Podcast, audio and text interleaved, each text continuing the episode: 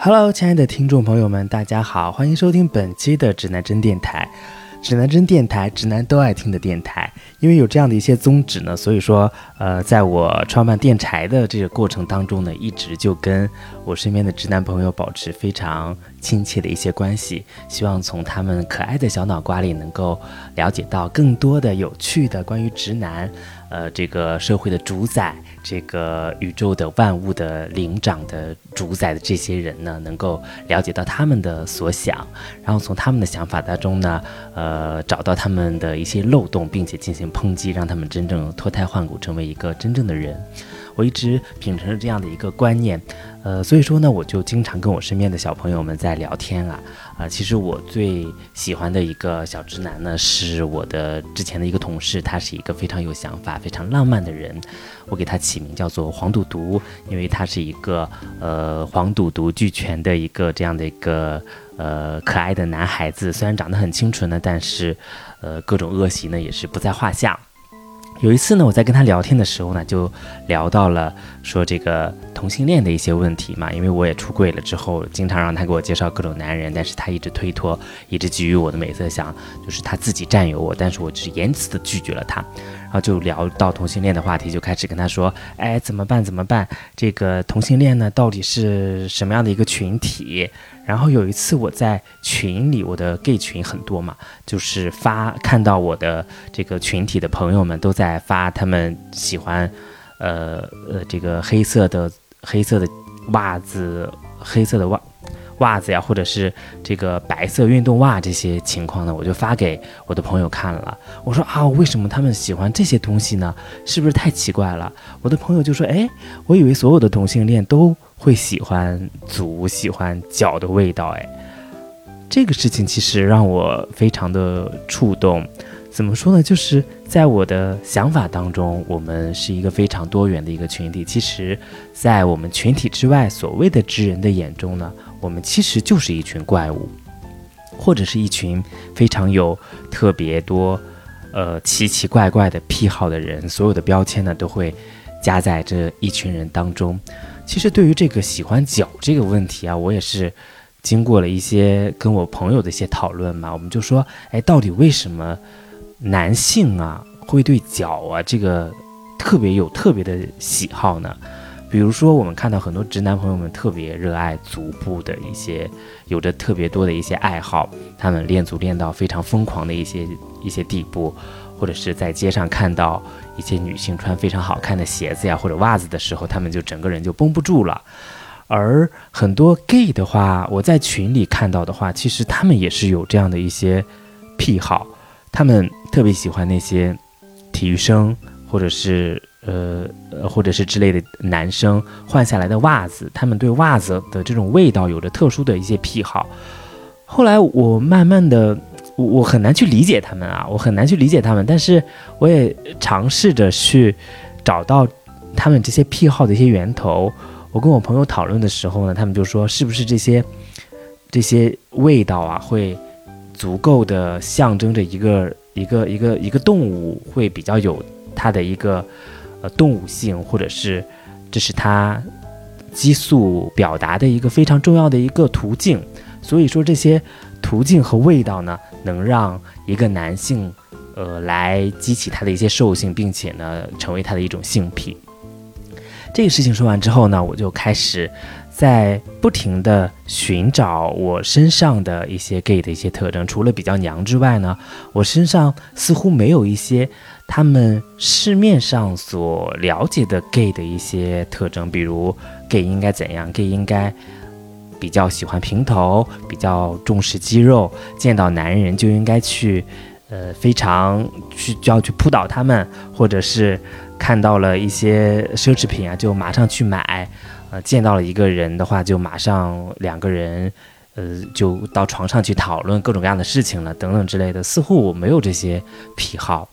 嗯，但是在很多的异性恋心中，我们这个群体是不是就是应该这样的呢？这个是我今天想要跟各位讨论的一些问题。嗯，这些癖好之外呢，我其实由于最近出柜了，就开始经常跟我身边的同事啊或者朋友啊，渐渐的透露一些东西，并且呢，把我的电台呢发给他们，让他们去听我的一些感受。他们其实也是非常的支持我，倒不是说支持我了，非常的，呃。喜欢我就完全的把我的情况告诉他们。其中有一个哥哥特别有意思，他就说啊，我以前只是觉得你特别娘，但是我从来没觉得你是 gay，因为我们两个人的关系真的特别好，有的时候都坐到大大腿上聊一些东西，但是没有完全任何的性欲的一些一些一些一些深层的原因，我只是觉得他非常的有意思。然后呢，那个哥哥知道我做电台之后呢，他基本上也是每期的节目都会听，并且给反馈，并且给打赏。然后呢，也给了我很多的问题。本期呢，我们就来一起看一下他提出的一些问题，并且呢，回答一下他的这些有趣的问题。呃，第一个问题呢，就是说同性恋是天生的还是后天的？如果有机会让你重新选择，你会怎么选？其实这个的话，我。我个人认为的话是天生的居多啦，但是让我选择的话，我肯定不会说顶着社会的压力去，呃，当一个同性恋。我更愿意当一个异性恋，甚至是当一个正常的男性，因为毕竟现在是男权主导的社会。我如果当一个男性的话，呃，我会拥有更多的权利，我也会有会有更多的生活，会有更多幸福的可能性吧。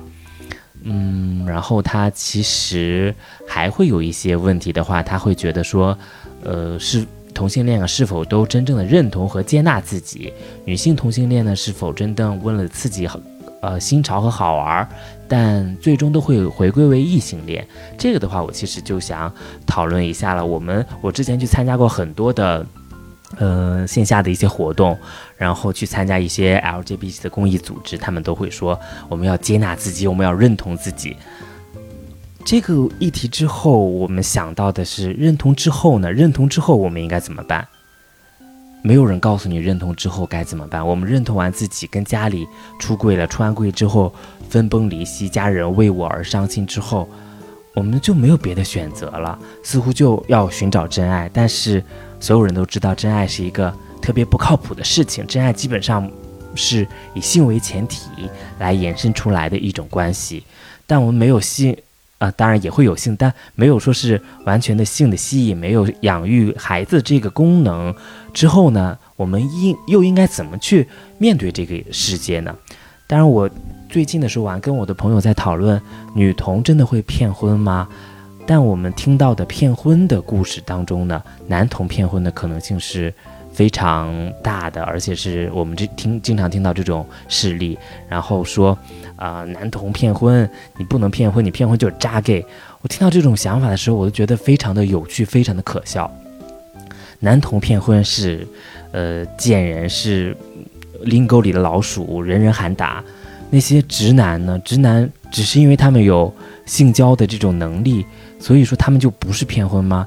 他们家暴，他们出轨，他们带来各种性病，他们嗯养育了孩子之后，他们不是也是在迫害女性吗？我觉得就是非常吊诡的一种事情，就是难道我们所有的婚姻啊都是因为爱情的原因在一起的吗？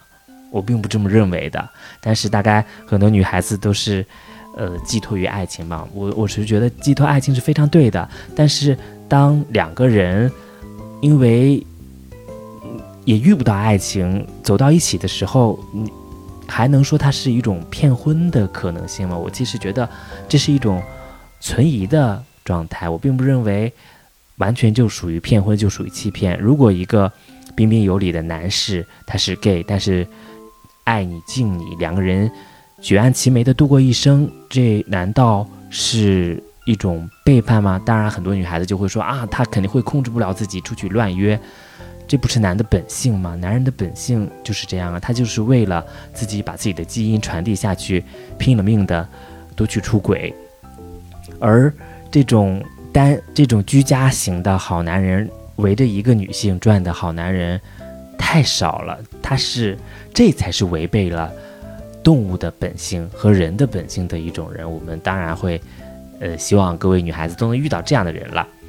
然后哦，女性同性恋呢，我是觉得我身边是见过一些异性恋的女孩跟非常帅的 T 在一起的这种案例，但我并不认为，呃，他们之间是爱情或者是怎样，或者是一些，嗯，我觉得这只是一种恋爱关系而已，会觉得他们当然有这种追求刺激新潮的可能性，但是如果在社会的压力下，他们会不会也会？同时会回归到家庭关系呢？这个我其实不是特别的确定了。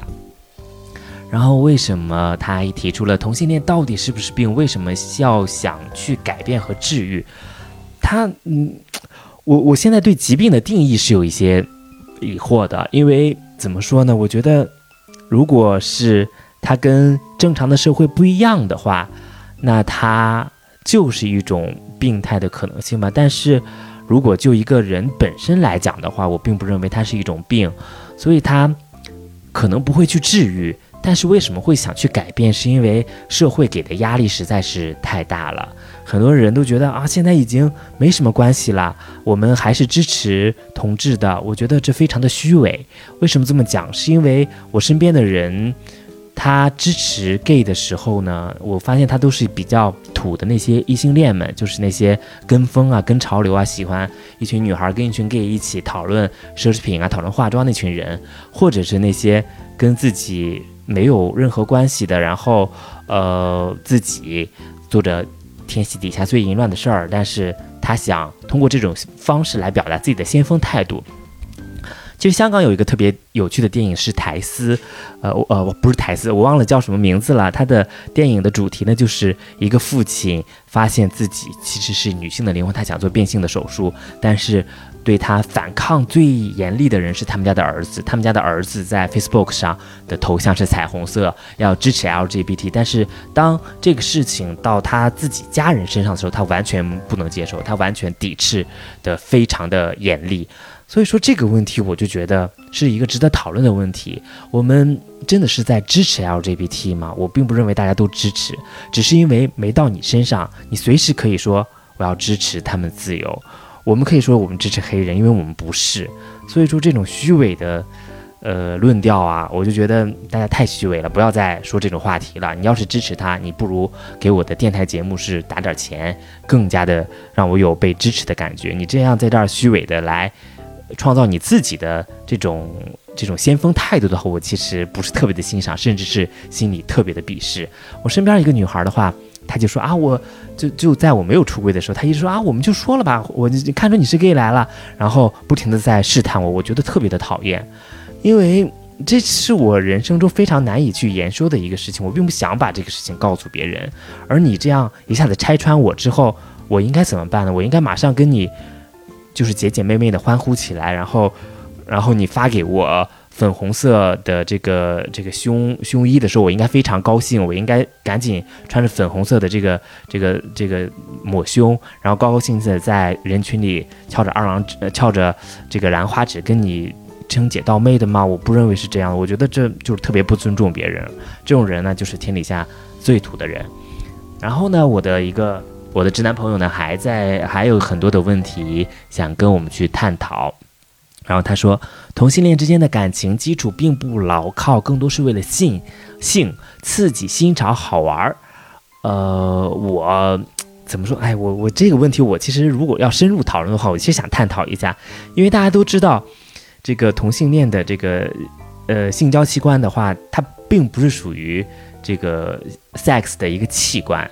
所以说呢，很多一部分人在这个过程当中并没有快感，更多的是这种情感上的，呃，互助会让我更加的有感觉。对我个人来讲的话啊，我会在跟人的相处和接触当中呢，我会通过他的大概是语言啊、身体啊，甚至是嗯各种各样幽默搞笑，他的人格会他对他产生非常大的兴趣。说实话，性的话，我觉得对我来讲是可以或缺的，不是说特别的。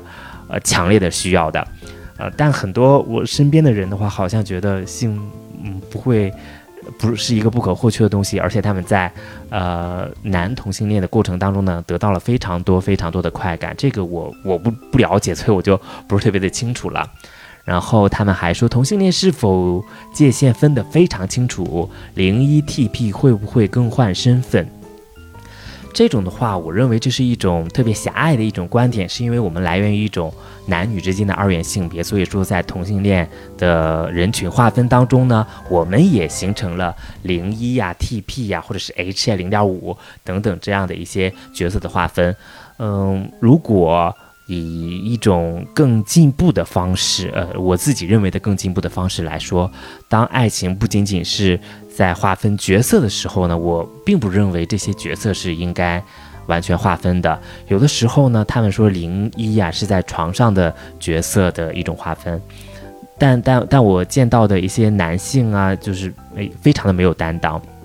我有一个大哥，呃，在跟我聊天的时候，他就说啊，你是零吗？我说啊哈，大概是吧。他说啊，一个零要做到非常多的东西，他呢就要把我塑造成一个在床上特别呃灵巧的这样的一个形象。我不仅要精通各种姿势，还要精通 blue job，呃之类的等等的一些技巧，并且呢，我也要。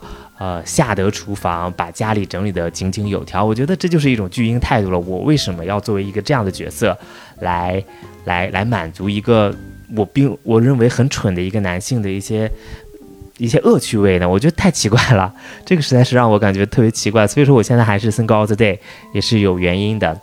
嗯，所以我认为一个更健康的关系是什么？两个人都势均力敌，两个人都可以为这个家庭做一些。东西，或者是你们也不用为家庭做东西，你们两个人把两个人的人生过好了就行了。我们追求的当然是，或者是性，或者是爱上的一些快感，但不仅仅是追求这些东西。会不会更换身？我觉得会经常更换吧，因为你比如他们床上的角色是那样的，然后在在走在走在路上，有可能有别的一些人格，或者是有划分，我觉得应该会有这样东西吧。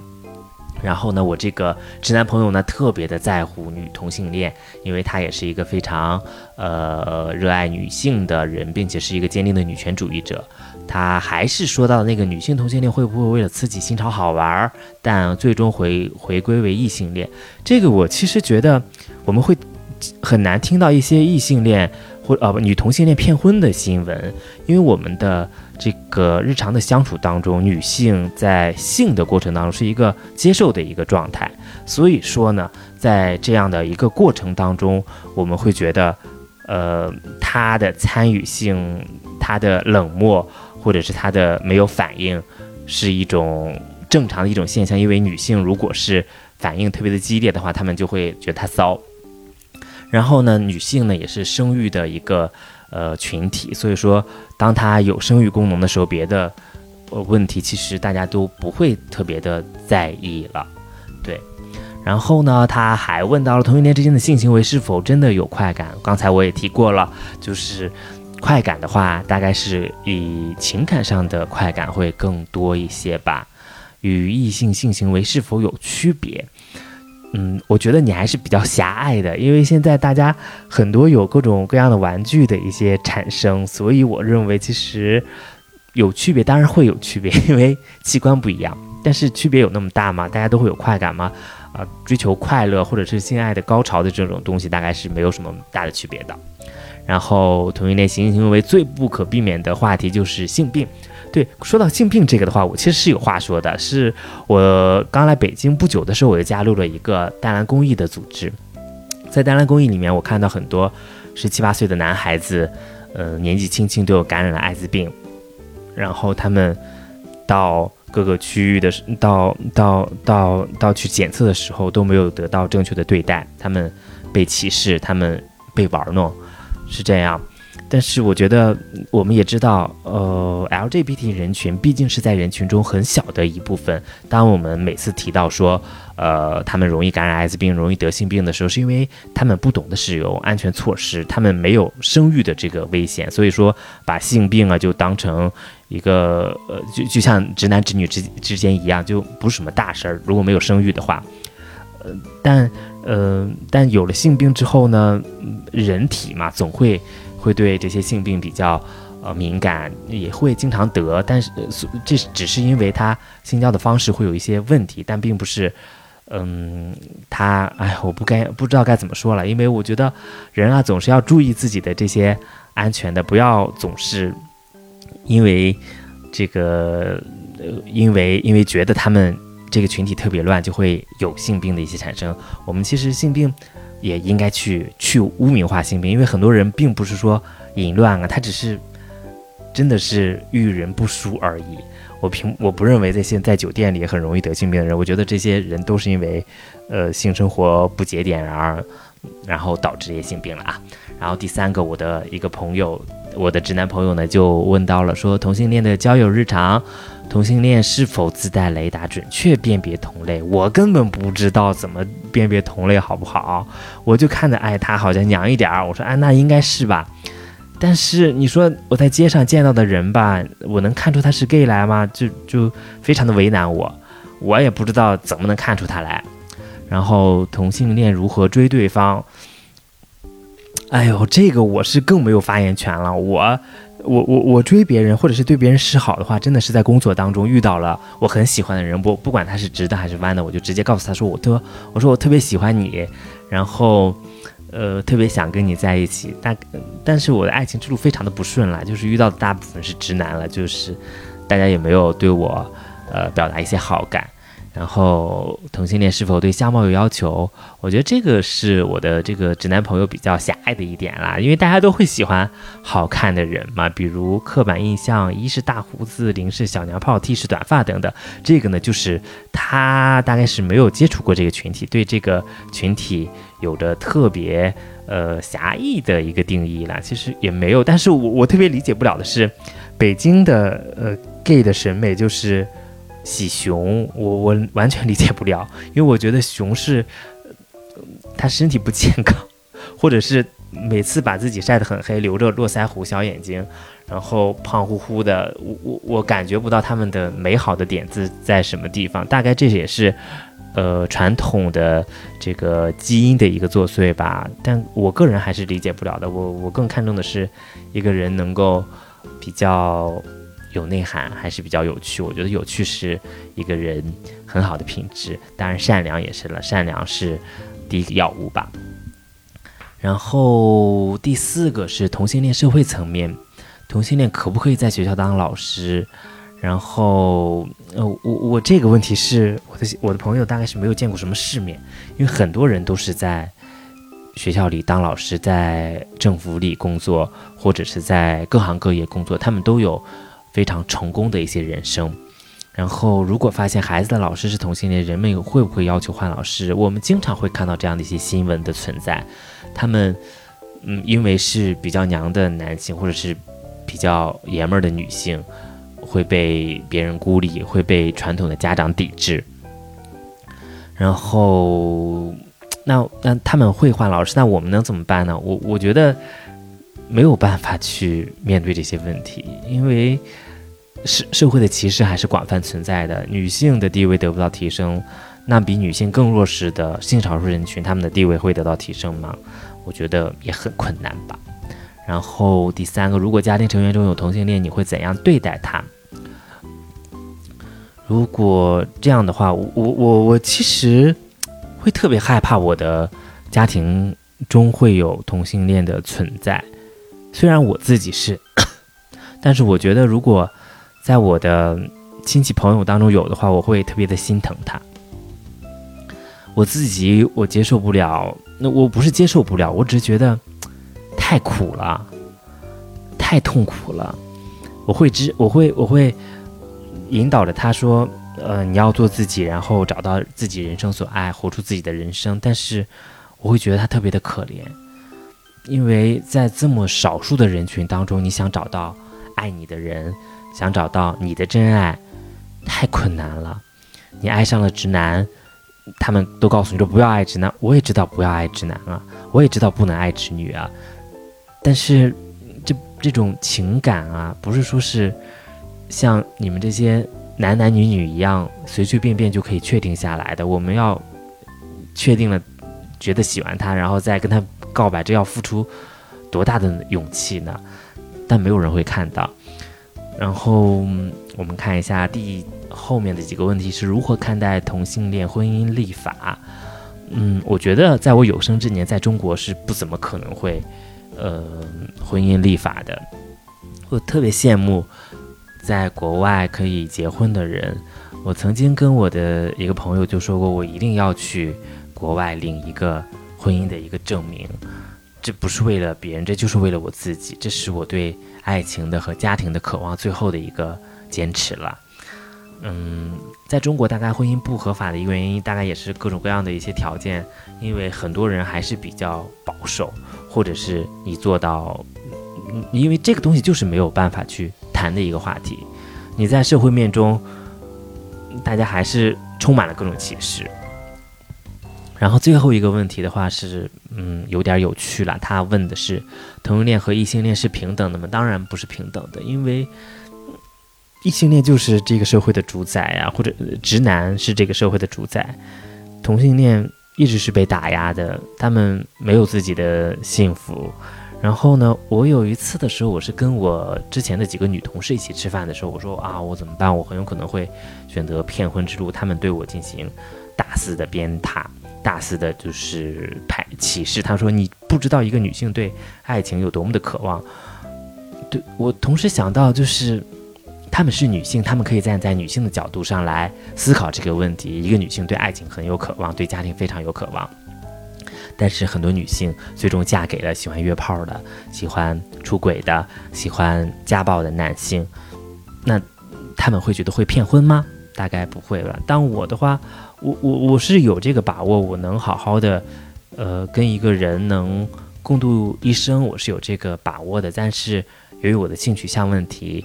我依然不可以做一个，呃，伪装的正常人，所以说，你知道，就非常的可怕的一个问题，就是你永远都不可能步入婚姻殿堂。你如果不步入婚姻殿堂的时候呢，别人就会说你是个人渣，然后，然后他们会让你去寻找爱情，他们同样知道爱情是不存在的。这就不停的陷入一个闭环，所以说你的苦或者是你的难过只能自己去承担。你身边的那群人喜欢约炮，喜欢淫乱，喜欢熊，你跟他们格格不入。当你就是每餐三餐都要吃的很健康，然后要喜欢看电影，不喜欢熬夜，不喜欢做那些乱七八糟事情的时候，你会被排挤到这个群体之外。你是一个特别不标准的 gay，你不喜欢奢侈品。但是找不到自己的群体，这这真的很痛苦。我我觉得这非常痛苦。我一直在寻找我人生的另一半，非常努力的寻找另一半，逼着自己去社交，但是好像也是非常的困难。但是讲完这些东西吧，我还是很有信心的，呃，美好的度过自己的一生。虽然我不是一个特别典型的 gay，我也不喜欢臭脚丫子，我也不喜欢那种各种各样的奇奇怪怪的东西，但是我觉得世界上应该也会有。跟我一样的人的存在，然后我要积极的努力的去社交，还是回到这个话题上，嗯，希望大家对爱情有一些渴望和向往吧。虽然它存在的可能性非常渺茫，但是我们不就生来不就是为了创造奇迹的吗？是吧？